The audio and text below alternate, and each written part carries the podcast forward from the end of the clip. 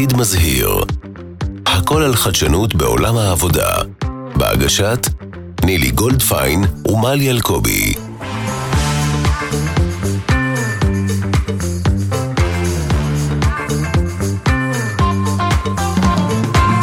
שלום, שלום, מה העניינים? עתיד מזהיר, נילי גולדפיין, מה קורה? אה, אני יודעת, אנא ערף. העולם מצחיק אז צוחקים, מכירה את זה מהגשש? ברור, מכירה. מספיק זקנה על הגשש. תאמיני לי, בכל דור ודור צריך ללמוד את הגשש החיוור. לגמרי. אין עליהם ולא היה להם ולא יהיה להם בעולם כולו. אני רואה את הכל בדוקו, אני הייתי בהצגה רימייק של המוזיקה שלהם, אני חובבת, חובבת הז'אנר. אבא שלי חינך אותי טוב. יפה. ריקי, כמה אה, ריקי? ריקי. הנה, למה ריקי? רמזתי מכאן. הנה, בבקשה. הנה, רמזתי מכאן. אין. נילי, גולדפיין, עם גרשיים. כמה יחידות מתמטיקה עשית? וואי, את הכנסת אותי לשיא הפדיחה. שלוש, ואפילו לא קיבלתי ציון מי יודע כמה. את רואה? הנה, עוד נושא משותף של שתינו. גם וואלה. אני שלוש, וגם את זה בקושי רב, עם קורס כדי להגיע לדבר. האמת שאחרי הקורס קיבלתי ציון טוב. אבל למה אני מתחילה עם המתמטיקה? זו שאלה מצוינת. שאלה מצוינת, למה אני עושה לכל המאזינים שלנו. באסה על הנשמה, מתמטיקה? כי באמת מתמטיקה זה אחד התחומים הקלאסיים שיש לנו אמונה עצמית נמוכה כלפי עצמנו, אנחנו כאילו פחות מעריכים את עצמנו בתחומי המדעים, מתמטיקה. יש דברים כאלה קלאסיים באמונה עצמית נמוכה, ספורט, טכנולוגיה, עמידה מול קהל. ובאמת, הנושא שלנו היום זה הנושא הזה של עד כמה אנחנו יכולים לשבור את התקרת זכוכית של עצמנו, עד כמה אנחנו יכולים לממש את הפוטנציאל שלנו. ובשביל זה אני רוצה שאנחנו נתחיל לדבר על אחת החוקרות המרתקות שהיום המון ארגונים משתמשים בתיאוריה שלה, במודל שלה. המודל שלה הפך להיות מיומנות מספר אחת של מנהלי ומנהלות העתיד בעולם העבודה החדש, והיא קרול דואק, שהגתה את הרעיון שנקרא growth mindset. אז לפני שאומרים growth mindset, אני רוצה להגיד שאני עשיתי סטארט-אפ בתחום המתמטיקה. היה לי כל כך רע עם הכישלון של עצמי במתמטיקה, ועם הדימוי העצמי שנלווה לו, שעשיתי שני ילדים שמחוננים במתמטיקה. בבקשה. עכשיו, זה נשמע כמו בדיחה, אבל זה לא. אני עשיתי הכל בשביל שהם יאהבו את זה ולא יחשבו על עצמם דברים רעים, עוד מהגן. עוד מהגן. אז uh, השיפור העצמי שלי של ה-growth mindset, הוא העובדה שאני חלק משושלת הדורות, ואם אני לא הצלחתי, הילדים שלי יעשו את זה. יפה מאוד. הדור, הדור תמיד משתפר, נכון? הדור משתפר. תמיד משתפר. חבל על הזמן. אז, אז בואו נדבר באמת על המודל שלה, ואני רוצה לחבר את זה ספציפית למתמטיקה. אה, סתם כדוגמה, כן? היא הייתה מאוד סקרנית להבין בבתי ספר בארצות הברית, מה המרכיב המרכזי שגורם לתלמידים להצליח יותר מאחרים, ומבחינתה להצליח זה לא בהכרח בציונים. והיא זיהתה באמת, נגיד, אה, את, ה, את ה, אה, שתי קצוות של ה-fixed mindset, growth mindset. אז נגיד אנשים שהם במקובע, שהם מאמינים שיותר קשה להם להצליח והם פחות מאמינים בעצמם, ונגיד שהם לומדים מתמטיקה, אז הם אומרים לעצמם את הדבר הבא. אין לי את היכולת האינטליגנטית להיות מצטיינת במתמטיקה, אין לי סיכוי להגיע לחמש יחידות, זאת תקרת הזכוכית שלי, לכן אני לא הולכת להתאמץ, אני אשאר בשלוש. אלה שהם בסקאלה של הקצה השני, עם ה-growth mindset, אומרים, נכון, אני לא הולכת להיות גאונת הדור במתמטיקה, אני מבינה ומכירה ביכולותיי, אבל אם אני קצת אתאמץ, אני כן יכולה להשתפר. ו- ורק עצם המחשבה הזאת גרמה להם להגיד, להגיע לארבע יחידות. שזה מדהים. ואז באמת פירקה את זה למאפיינים. איך אנשים מתייחסים לאתגר, האם הם מאמצים אותו או נמנעים ממנו? איך הם מתייחסים למכשול? הם מתמידים כשהם נכשלים או הם אה, אה, אה, נכנעים מראש ועוד ועוד ועוד. ועל כל זה אנחנו רוצות לדבר היום עם ריקי. שאנחנו נשמח שהיא תציג את עצמה. אני רגע אגדיר את הטייטל היותר פורמלי, ריקי בקפיין, אמרתי בקפיין. נכון? בקפיין, הנה בקפיין. כבר תיקון. ריקי בקפיין, מנהלת פיתוח ארגוני, הדרכה וגיוס של אגף משאבי אנוש, מטה תנובה, ישראל. וואו, איזה אכן, כותרת. אכן. כמה יחידות מתמטיקה? וואו, תקשיבו, קודם כל גם לי יש על מתמטיקה סיפור, אבל האמת היא שקודם כל איזה כיף לי לשבת פה איתכם, נילי ו- ומלי, אהובות כאלה. כאילו. לגמרי, שתינו מאוד מתרגשות. אז למרות שיש לי סיפור אה, מדהים על מתמטיקה, אני דווקא רוצה להתחיל בסיפור קריירה, שהוא קשור אליכם, ובדיוק בדיוק לתפיסה הזו של, אה, של צמיחה והתפתחות. אה, אני עשיתי תואר ראשון בכלכלה וחינוך, וזה למרות שיש לי שלוש יחידות מתמטיקה, ואבא שלי עד היום לא יודע מה יהיה עם הילדה שהיא תהיה גדולה. אחרי זה עוד יש לי תואר שני במנהל עסקים ועוד כמה דברים. אבל סיימתי תואר ראשון באוניברסיטה העברית, והייתה לי חברה ממש טובה. אה, שהייתה לקוחה של נילי גולדפיין היקרה, שבדיוק הקימה אז עם רמי את, ה, את קבוצת נירם גיטן המדהימה, והיא חיפשה עובדים ועובדות. אז חברה שלי שהייתה לקוחה של נילי, המליצה לה לראיין אותי, ונילי מן הסתם באה אליה ושאלה אותה, תגידי, מה היא יודעת לעשות? אז אה, חברה שלי, קטי האלופה, אמרה לה, כלום, אבל היא יכולה ללמוד הכל. ונילי, כמנהלת שנאה דורשת כך מקיימת, באמת שכרה אותי אה, להיות יועצת בנירם גיטן. וזה היה הבית ספר שלי. זה שגם לימד אותי ונתן לי את התשתיות uh, המקצועיות, אבל גם לימד אותי בדיוק על התפיסה הזו של להסתכל על אדם בעיניים של פוטנציאל ולאן הוא יכול להגיע, זה הדבר. עשרים שנה אחר כך עברתי מסלול קריירה מאוד מאוד עשיר. הייתי פעמיים סמנכ"לית משאבי אנוש של חברת הייטק, הייתי מנהלת אגף תקשורת פנים ופיתוח ארגוני בחברת תקשורת וטלוויזיה. היום אני בעצם... ששם הכרנו. ששם הכרנו, מלי המדהימה, שמלווה אותי כל כך הרבה שנים. אה, וגם היא חלק מסיפור הקריירה שלי. והיום באמת יש לי זכות גדולה, גדולה, גדולה. להוביל אה, מחלקה קונצרנית מדהימה שמורכבת משלושה תחומים, הגיוס הקונצרני של תנובה, שמגייס בעצם את כולם כולם, ואת מחלקת הלמידה ומחלקת פיתוח הארגוני, והייעוד שלנו, נחשו, הוא לתמוך במימוש פוטנציאל של תנובה ואנשיה. זה מה שכתוב לנו, לזה אנחנו בעצם קמים בבוקר. והדבר הזה, אני חושבת, האמונה שאפשר ללמוד הכל. גם את הבאזוורד של ההייטק וגם את התעשייה, באמת ליווה אותי כל החיים.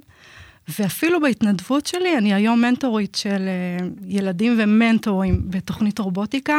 זה נשמע שזה עוסק ברובוטים. לא, זה עוסק באיך אנחנו לוקחים את הנוער המדהים שיש לנו פה ואת הילדים, ובונים להם תחושת מסוגלות אדירה ויכולת אה, וצורך הישג.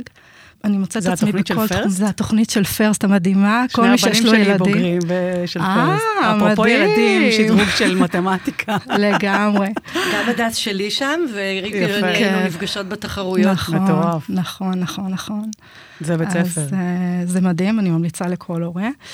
אז אה, אני חושבת שכל הזירות האלה שעברתי, מה שהם לימדו אותי, זה להגיע לארגון, להסתכל עליו ולדעת איזה ארגז כלים של צמיחה ומימוש פוטנציאל אפשר להביא לאנשים, שבסופו של דבר מוביל למימוש של אה, צמיחה עסקית של ארגון.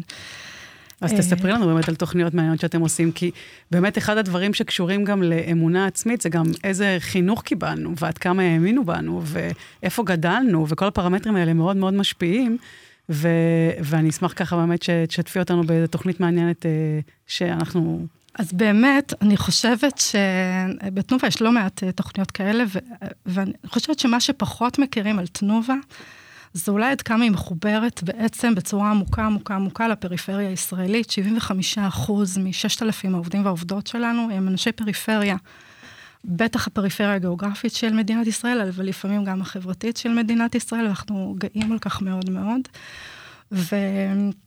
אחד הדברים שאנחנו מתמודדים איתם, כמו הרבה מאוד חברות uh, תעשייתיות אחרות, זה מחסור מאוד גדול שיש במדינת ישראל במקצועות הליבה שלנו, בין זה אנשי החזקה, בין אם זה אנשי נהיגה, שזו בעיה גלובלית uh, מאוד מאוד uh, משמעותית.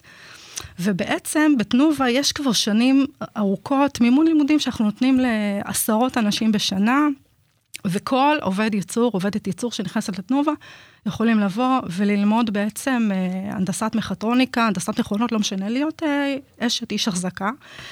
ועשרות מנצלים את זה באמת בכל שנה, אבל כשבעצם ניתחנו את הנתונים והסתכלנו על מה קורה לעובדי הייצור שלנו, עד כמה הם הולכים ללמוד את הדבר הזה, שבעצם תחשבו על זה.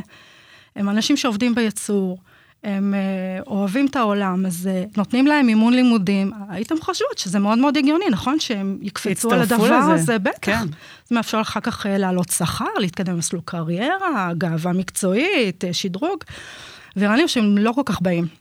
שאלנו את עצמנו למה הלכנו לעשות תחקיר עמוק עמוק עמוק, וגילינו שיש לא מעט חסמים. אז חסם ראשון כלכלי, הבנו, ניקינו, נכון, מימנו. לא, גילינו שלא ניקינו. המשמעות היא כשאת הולכת ללמוד, תני לי, גם אם את לומדת לימודי ערב, את יורדת בפוטנציאל להשתכרות, את יכולה לעשות uh, פחות uh, שעות נוספות וכולי וכולי, והם דיברו איתנו הרבה על זה. כשחפרנו באמת באמת לעומק, הגענו בדיוק לנקודה הזאת על הלימודי מתמטיקה שהזכרתם קודם. האמת היא שהם פשוט לא באמת האמינו שהם מסוגלים. זה לקח זמן להבין את זה, נשמנו עמוק לתוך הדבר הזה, ואז אמרנו, אוקיי, כמו שכל ילד צריך, מישהו שבעצם יהיה הדבר, האדם הזה שיסתכל עליו בעיניים טובות, יראה את הפוטנציאל שלו, אנחנו עכשיו נפצח תוכנית שתלך ותפצח חסם חסם ותיכנס בו, ונייצר פה משהו אחר. ובשביל לעשות את הדבר הזה, אה, ביצרנו אה, חבירה שהיא רב-מגזרית, פנינו למט ולאורט בראוד אה, ולקו אימפקט. בנינו תוכנית באמת יוצאת דופן בהקשר הזה. שהיא בעצם עוסקת ב- ביכולת שלהם להאמין בעצמם, ו- ו- וכן לעזור אומץ ולהצטרף לקורסים האלה? קודם כל, את יודעת, ברמה הכי הכי בסיסית, באנו ואמרנו להם, הבנו, יש לכם חסמים כלכליים, אתם דואגים מ... אנחנו דה, מורידים לכם את הדאגה, אותם. מממנים לכם באופן מלא, גם את הלימודים וגם את ימי העבודה. אנחנו ניתן לכם לימודי בוקר שלא תהיו עייפים בלילה, לא צריך ללמוד בלילה, יומיים וחצי בשבוע אתם תבואו כמו קינגים, תלמדו כל היומיים האלה, נעשה לכם קבוצה, אתם תהיו ביחד, ניתן לכם מנטורים, ניתן לכם חונכים. בשביל שלא תצאו מהצוותים האורגניים שלכם במפעל, שלא תרגישו שאתם מתנתקים, אנחנו נגייס מחליפים שיחליפו אתכם, אתם לא תאבדו גם את התשתית החברתית שלכם, אנחנו נעשה הכל, הכל, הכל. זה אגב עולה הרבה מאוד כסף, אבל בעינינו זה היה מאוד מאוד שווה. ואז אנשים התחילו לבוא. אני זוכרת שממש אה, ככה ישבנו שם ב... בחדר, תדמיינו את זה רגע, חדר ישיבות, מלא כזה גברים בבגדי עבודה, זה בדרך כלל אנשים שמגיעים, ושאלנו אותם, למה הם באים, וגם למה עד עכשיו הם לא באו. אז אני זוכרת את uh, דוד שככה סיפר שהוא היה ילד חרדי, וכל הסיפור הזה של למידה והתפתחות, זה כאילו לא עבר לו בכלל שאפשר לעשות את זה עד שהוא לא הגיע, ואז פתאום הוא ראה את זה ואמר, אני חייב. והיה שם בחור שבעצם אמר שהיה לו כזה ארבעה ילדים, והוא אמר, אני רוצה שהילדים שלי יראו את אבא לומד, ויראו שאפשר. זה השאיר עליי כל כך הרבה רושם, שאחר כך הלכתי לבדוק את המחקרים, ובאמת אה, רואים שבמדינת ישראל, ילדים של הורים שהם לא אקדמאים, יש להם סיכוי נמוך פי שבע להיות אקדמאים בעצמם. והתוכנית הזאת מחלחלת רב-דורית בצורה באמת מדהימה. התארגנו, יצאנו לדרך, 17 אנשים, מכינה וזה וזה, סיימו את המכינה, 17 אה, איש, במרץ 2020. ואז... אה, הגיעה הקורונה. אז אתם קולטות, כאילו, תדמיינו עכשיו 17 איש, הכינו את המשפחות, הכינו את הבית, נערכו רגשית, ועכשיו מגפה עולמית, על המזל שלהם זה קורה עכשיו. אחרי שכולנו אה, כזה נשמנו עמוק, יצאנו מההלם, אמרנו, טוב, יאללה, חסמים קטן עלינו, צריך מחשבים בבית, יהיה מחשבים בבית, אם צריך אינטרנט, יהיה אינטרנט, אם צריך קבוצות למידה שנפנה להם זה, נפנה להם. אה, האישה של אחת מהם התנדבה ללמד אותם, גילינו שהיא גאון מתמטי, לא ידענו את זה. כאילו, היה באמת איזושהי היערכות. סוף הסיפור, הם סיימו בממוצע 90. וואו. אה, יש לנו חמישה מצטיינים, שניים בהצטיינות יתרה. אה, איזה תפקידים בעצם הם עברו אחרי הקורס הזה? הם, הם היום אנשי החזקה. הם אלה שבעצם באים למכונות של הקוטג' שכולנו אוהבים, mm-hmm. ומתקנים אותם ומתחזקים אותם. הם אנשים סופר קריטיים בתפקידי ליבה. של תפקידים יותר טכנולוגיים. תפקידים טכנולוגיים, תפקידים טכנולוגיים, מסלול חדש. אה, תמורת כל הלימודים האלה וההוצאה המאוד גדולה, mm-hmm. האם אתם ביקשתם מהם לחתום אה, קבע לכמה שנים? כי הרי כל הרעיון הוא לא רק לפתח את האנשים, אנחנו לא ארגונים וולונטריים, שזה מקסים ויפה, אבל זה לא ארגונים עסקיים, ואנחנו יותר עובדים עם ארגונים עסקיים. אה, אני, אני רוצה קצת להבין את ה... הבנתי מה הם קיבלו. כן. אני רוצה להבין מה הארגון קיבל. קודם כל הארגון קיבל, אה, הארגון קיבל המון, כי הארגון קיבל 17 אה, איש, זה בערך 10 אחוז מהסד"כ של אנשי ההחזקה שלנו בצפון, הוא קיבל עובדים אגב מאוד מאוד מחויבים, אז לשאלתך כן הם חותמים איזה שנת, לא איזה משהו דרמטי, בסדר, אי אפשר להחתים להרבה זמן. אבל זה לא העניין, כי קיבלנו 17 שגרירים מטורפים שלנו, עם המון המון אש בעיניים, אנשים שפרצו את תקרת הזכוכית שלהם, אנשים שהם עכשיו השראה לאנשים אחרים. פתחנו עוד שתי כיתות השנה. זהו, זה מדבק. אחת בצפון, אחת בדרום. זה לא היה קל, אם נספיק, נגיד על זה גם משהו. אבל uh, ההשראה שאנשים נותנים היא אדירה, ובעקבות הדבר הזה גם פתחנו בית ספר לנהיגה, ופתחנו עוד המון, ולמדנו על מימון לימודים אקדמיים. זאת אומרת, כל התוכניות שלנו היום, אנחנו מבינים מה צריך לעשות אחרת בשביל שאנשים יהיו מסוגלים לפרוץ את תקרת הזכוכית שלהם, לממש את הפוטנציאל האמיתי שלהם, להתחבר למה שהם מסוגלים להיות. עכשיו תבינו, מדובר פה על הגיל הממוצע שלהם, לדעתי היה בן 41, משהו כזה, יש שם שני אנשים בני 50. זה כאילו להסתכל על זה, זה מדהים. שלא נדבר על הילדים שלהם, שלא נדבר על זה, אני יודעת שציונות וזה, אבל כן, ציונות ומדינת ישראל עלה לה פריון בפריפריה, אנחנו גאים בזה, אנחנו לא... ובצדק. זה. ובסוף יש פה כזה ווין ווין גדול, גם עסקי לחברה, וזאת לגמרי בעיה עסקית, אנחנו יצאנו מבעיה עסקית, לא יצאנו מבעיה חברתית. בסוף, אבל יש פה ווין ווין לארגון, שקיבל אנשי מקצוע מעולים בתפקידי ליבה שהם בחוסר אדיר. מדינת ישראל קיבלה פה עלייה בפריון בפריפריה, האנשים עצמם פרצו כל תקרת uh, זכוכית, והם פשוט מדהימים, כאילו. זוכרת שאחד מהם בא אליי בטקס סיום ואמר לי, את יודעת, זו הפעם הראשונה, אני בן 43, פעם ראשונה שאבא שלי אמר לי שאני גאה בי, שהוא גאה בי. אני, אתם רואות איך אני כן, מתרגשת, אני מתה, הם באו כאילו כולם, אני צריכה ילדים, החולצות של האבא, כאילו, זה משהו מאוד מאוד מאוד עוצמתי, בסוף אתם יודעות, HR, כזה מקום עסקי, אנחנו כל הזמן בדיוק עם השאלות על מדידות וה-ROI וזה וזה. ופעם בקריירה אפשר לגעת במישהו וכאילו לשנות לו את החיים לטובה. אתה, אין. עכשיו, ROI, אדיר יש לזה, בסדר? כי כשמכונה עומדת, אין קוטג' במדינת ישראל, אין חלב במדינת ישראל, אנחנו מבינים. אנחנו אוהבים. אה, כן. יום הפון הירוק. אני כן רוצה... אה, אנחנו צריכים לארוז את זה לטיפים. אני רוצה קצת להשתמש בך. אני עובדת עכשיו כמעט שנה עם התאחדות התעשייה הקיבוצית. ואם מדברים על עתיד עולם העבודה ועל mm-hmm. עתיד עולם העבודה במדינת ישראל, מדברים על הרבה מאוד מקצועות כאלה שהם בחסר. נכון. אז אם אני לוקחת את הפודקאסט הזה ומעבירה אותו ל-280 ארגונים של התעשייה הקיבוצית, mm-hmm. בואי תני טיפים לארגונים שרוצים לעשות את מה שאתם עשיתם. מה החסמים של הארגון בלהיכנס לפרויקטים כאלה? מה החסמים של הארגון? תראו, הסיפור הזה של גישת פוטנציאל או גישת צמיחה והתפתחות הוא מאוד מאוד מאוד קשה. זאת אומרת, בסוף אנחנו יודעים את זה אפילו במנהלים שבאים ואומרים, טוב, עכשיו אני רוצה, תגייסי לי, נכון? ככה הם באים? תגייסי לי אחד כאילו כזה שיש לו את כל הפרמטרים האלה. ולבוא ולהגיד אה, למנהל, תסתכל על זה רגע, על לא מה הבן אדם הזה עכשיו, יש לו בקורות חיים, אלא לאן הוא יכול להגיע, זה קשה גם למנהל הבודד. עכשיו את באה לארגון, ואת אומרת, יש לנו פה פוטנציאל. זו התייחסות בסוף לאנשים כאל, כאל הון. נכון, הרבה פעמים מתייחסים לאנשים, למשאבי אנוש של החברה כאל הוצאה. נכון, mm-hmm. זה ב... אני טוענת שזה הון, בסדר? והון צריך להשביח. יש לך הון בארגון, במקום ללכת לגייס, שזה עולה הון תועפות, קח את האנשים הקיימים, תחבר אותם פנימה. תעשה להם תהליך של, של אקסלרציה, כמו שעושים בסטארט-אפים, בסדר? Mm-hmm. ותביא אותם להיות... Uh, לממש בעצם את התפקידים שאין לך. ובמקום שכולנו נשב ונבכה, וזה, וזה קשה, שחסר לנו וחסר לנו וחסר לנו אגב, ויש אה, הרבה דברים שהיה צריך לעשות, ולא נגיד רגע מה עושים ב-OECD וכולי, אבל uh, אני חושבת שבסוף את הבעיות העסקיות שלנו אנחנו צריכים לפתור, זה פתרון, הוא עולה כסף, אבל הוא מחזיר את עצמו. מחזיר את עצמו לחלוטין. ומה שזה מייצר במעגלים מעבר לזה, זה פשוט מדהים. אנחנו, אגב, אמרתי את זה, פתחנו עכשיו עוד שתי כיתות הנדסאים, בלי מימון של המדינה, בלי עזרה. בפעם הקודמת קיבלנו קצת עזרה של מה"ט ועוד הרבה דברים, אז הם עוזרים לנו בדברים אחרים, אבל עכשיו החלטנו לפתוח לבד. וכאמור, אנחנו עושים את אותו דבר עם בית ספר לנהיגה, ואנחנו עושים עוד הרבה דברים אחרים, ויש לנו תוכנית מנטורינג שממנטרת פנים-ארגונית את המנהלים שלנו. אנחנו באמת באמת מאמינים שהדבר הזה מביא ערך, ויש להם שתי אופציות בעיניי לאנש, למנהלים. אחת, להגיד חסר ולהמשיך להתמודד עם החוסר, או לנסות למצוא פתרונות יצירתיים שנמצאים מתחת ליד שלהם. נכון, צריך להשקיע בזה, אבל שימדדו רגע את התחלופה וכמה היא עולה להם, ושימדדו את הדברים של כמה זמן לוקח להם לגייס, ומה ה-TTF שלהם, ומה המשמעות הכלכלית שלו.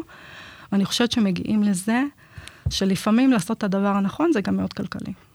אני מסכימה לחלוטין, זה לסגור באמת את, ה, את הנקודה של ה-growth mindset. הדבר הזה הוא מאוד מאוד חיובי, כי, כי בסוף להאמין בעצמנו, ושגם יאמינו בנו, זה יכול מאוד מאוד לעזור, אבל זאת מיומנות שאנחנו צריכים לפתח אותה. בניסוי שהם עשו בבתי ספר של קרול דויק, אחד הטריקים היפים שהם עשו, שמישהו נכשל במבחן, נגיד מתמטיקה, או כל ציון אחר, או כל uh, מקצוע אחר, במקום לכתוב לו נכשל, כתבו לו not yet. ו- וזה מאוד מאוד יפה כמסר uh, לסיום, ונילי, אני אשמח שתוסיפי גם עוד מילה לסיום לפני שאנחנו נפרדים. בסוף זה עניין של התמדה, תאמינו בעצמכם, תמשיכו ותנסו, תלמדו, תתפתחו, תשביחו את עצמכם, ו- וזה שם המשחק בעולם העבודה החדש, כי, כי באמת המקצוע שלכם היום יכול להיות סופר רלוונטי, מחר הוא פחות רלוונטי, גם אם אנחנו עוסקים במקצוע הכי חם ורותח. אני רוצה להגיד משהו לסרט הפנתר השחור של היקום של מארוול. וואקנדה פוראבר, למי שמכיר. עשו הרבה מחקרים על הסרט הזה, כי בסרט הזה, אה, השחורים הם הטובים, אנשים שהם כהי עור הם הטובים, והלבנים הם הרעים, והאישה הכי נחשבת בסרט היא הנסיכה פרינס שורי, היא אחותו של מלך ווקנדה, היא אישה, היא שחורה, היא צעירה, היא מדענית, היא יפה, היא מתלבשת סבבה, וכל הדמות שלה היא דמות מאוד מאוד ייחודית בתחום המדעים. ועשו מחקר אחרי הסרט לגבי ילדות שחורות בכיתות ג' עד ז', וגילו שעלו ההשתתפויות שלהם במתמטיקה, בפיזיקה, במדעים, ברפואה, בכל מיני מקצועות, כי פתאום הם הבינו שאפשר. מדהים. ואז על זה אמרו, אתה לא יכול לראות, אתה לא יכול להיות מה שאתה לא יכול לראות, ואני חושבת שחלק מהתפקידים שלנו, גם כאנשי משאבי אנוש, גם כארגונים אה, חכמים ונבונים ומוארים, וגם אלה שבאמת מייצרים את העתיד, זה לייצר את הדוגמה לדורות הבאים, כי אם הם יראו אותנו, הם יוכלו לשאוף יותר גבוה. מדהים. אז ממש תודה שבאת, ריקי. איזה באמת כיף מדהים. היה להיות זה- פה, תודה שהזמנתם. זה מעורר השראה, וארגונים ואנשים, קחו, קחו דוגמה. מאוד מאוד יפה מה שאתם עושים. תודה רבה. תודה רבה. עתיד מזהיר. הכל על חדשנות בעולם העבודה. בהגשת נילי גולדפיין ומלי אלקובי.